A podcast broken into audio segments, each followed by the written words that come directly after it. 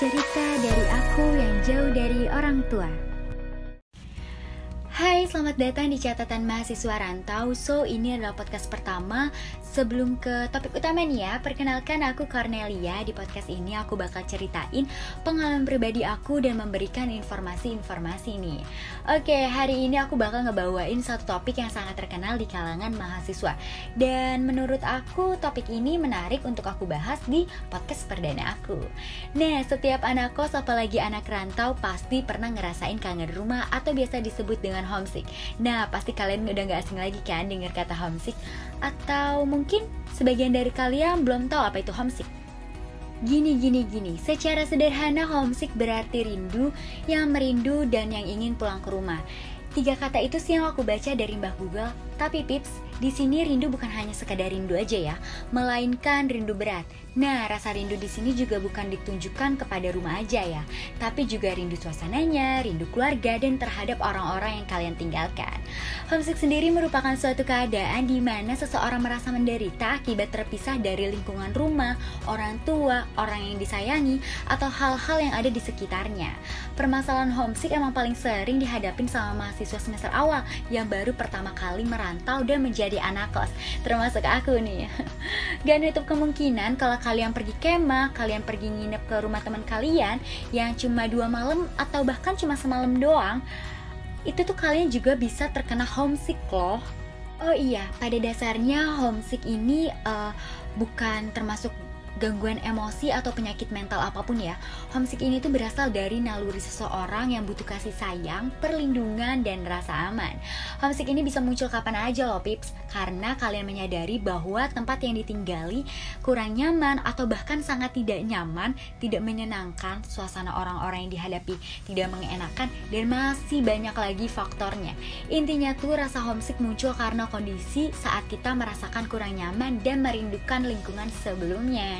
Nah, buat kalian yang lagi ngalamin situasi kayak gini, nggak usah menyangkal, menghindar, atau bahkan sampai tidak menganggap perasaan kangen rumah ini sebagai salah satu hal yang aneh. Kalian tuh harus sadar bahwa perasaan ini adalah perasaan yang normal kok. Karena setelah bertahun-tahun menghabiskan waktu tumbuh besar di satu tempat bersama orang-orang yang kalian kenal dekat, yang kalian sayangi, yang mereka menyayangi kalian, pasti rasanya berat ketika harus berpisah dan membangun sebuah hidup baru tanpa mereka.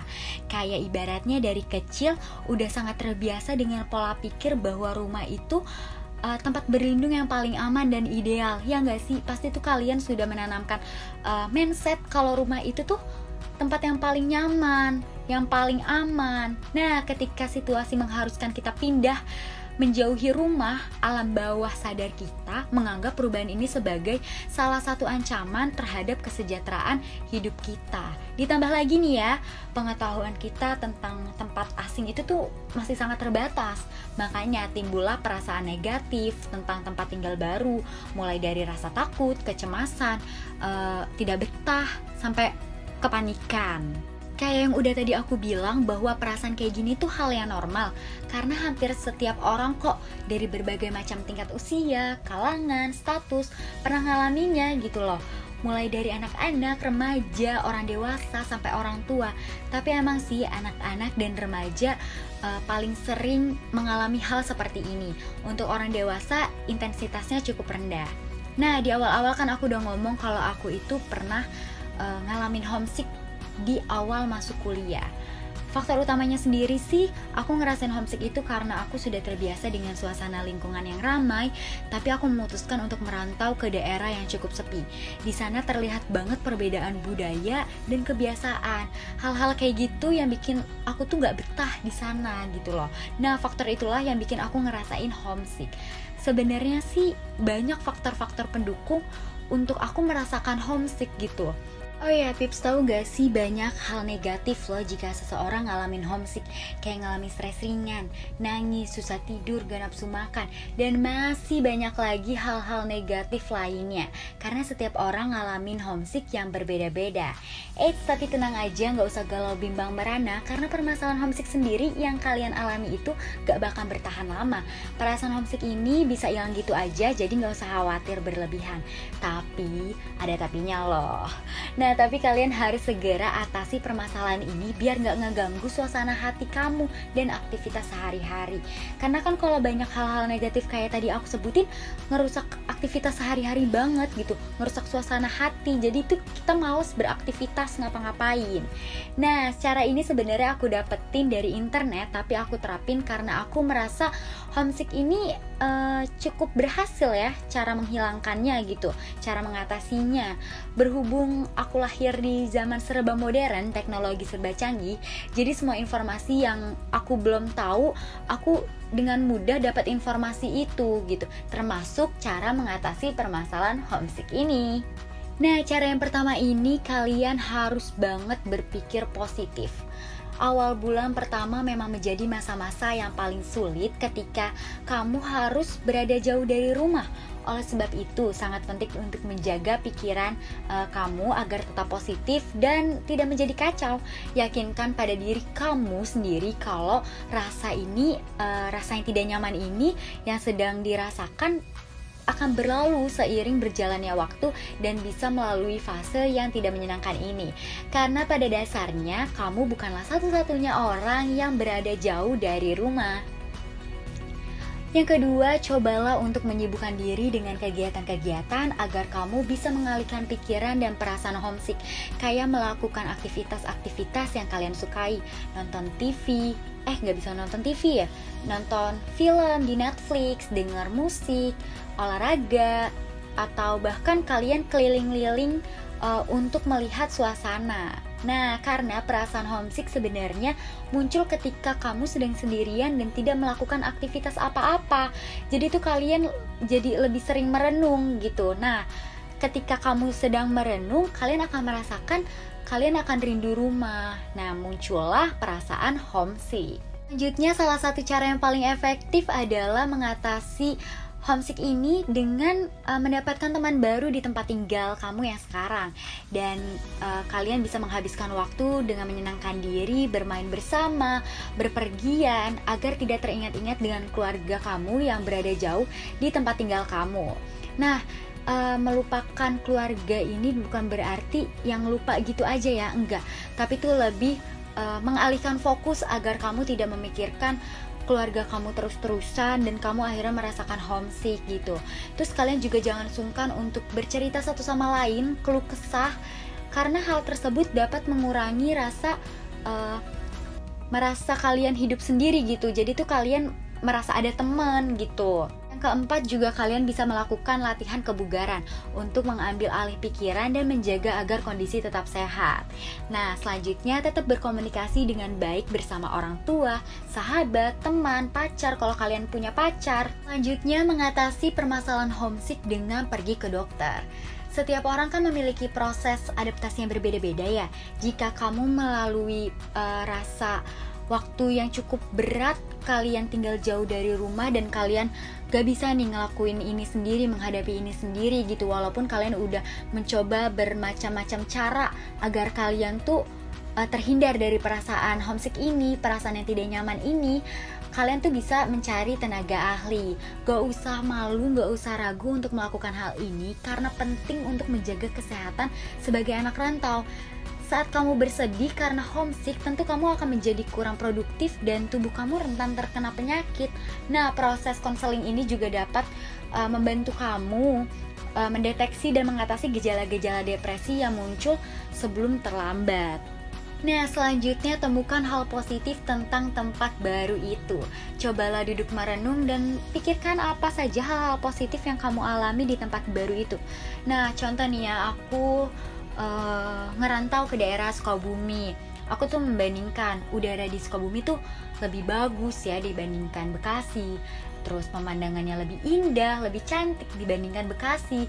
Hal-hal kayak gitu tuh bisa membuat aku jadi nyaman, jadi merasa oh ini tuh gak salah aku tuh pergi ke tempat ini gitu. Dan menyadari hal-hal positif baru ini akan membantu kamu mengatasi homesick dengan merubah persepsi bahwa tidak selamanya sesuatu yang baru dan asing itu buruk. Nah selanjutnya Pips ini menurut aku penting banget banget banget banget. Ini penting banget bagi aku mendekor kamar tidur. Karena kamar tidur itu menjadi ruang penting yang diandalkan banyak anak rantau termasuk aku ya bukan hanya sekedar beristirahat aja ya tapi beraktivitas lainnya. Kayak memanfaatkan kamar tidur sebagai tempat belajar melakukan ibadah. Kalian juga bisa olahraga di dalam kamar masak di dalam kamar. Itu tuh hal-hal yang wajar gitu kalau kalian masak olahraga di dalam kamar.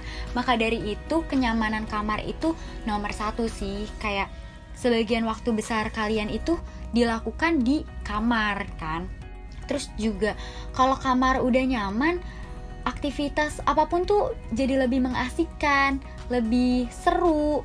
Terus juga ya mampu mengatasi permasalahan homesick karena kamar itu jadi nyaman kayak di rumah. Apalagi kalau di dekor kayak kamar rumah. Terus kalian juga bisa ngedekor sesuai dengan keinginan kalian lah yang membuat kalian nyaman intinya. Nah yang terakhir dari aku tuh jangan pernah meraih solusi yang gak sehat ya kesepian, kesedihan, dan ketidakpuasan dapat menggoda kamu untuk mencoba hal-hal yang gak sehat kayak minum-minuman beralkohol, judi, merokok, terus keluar malam-malam kayak kalian nongkrong sana sini gitu. Hal-hal kayak gitu tuh emang bisa memberikan kesenangan sementara melupakan masalah kamu sementara aja tapi gak menyelesaikan permasalahan yang ada. Makanya jangan sampai kalian marahi solusi yang gak sehat Oh iya, satu lagi yang penting menurut aku, kalau kalian ada waktu libur seminggu, tiga hari, ya sebentar, waktu-waktu sebentar kayak gitu, waktu libur sebentar, uh, kalian lebih memilih untuk pulang gitu, walaupun kalian capek, terus ketemu orang-orang yang kalian sayangi sebentar doang, seenggaknya uh, pertemuan itu tuh membuat kalian merasa senang dan sedikit uh, mengurangi rasa kerinduan ya nggak sih? Tapi itu juga tergantung sih kalau daerah kalian jauh banget itu juga sulit sih. Tapi aku pribadi memilih untuk pulang.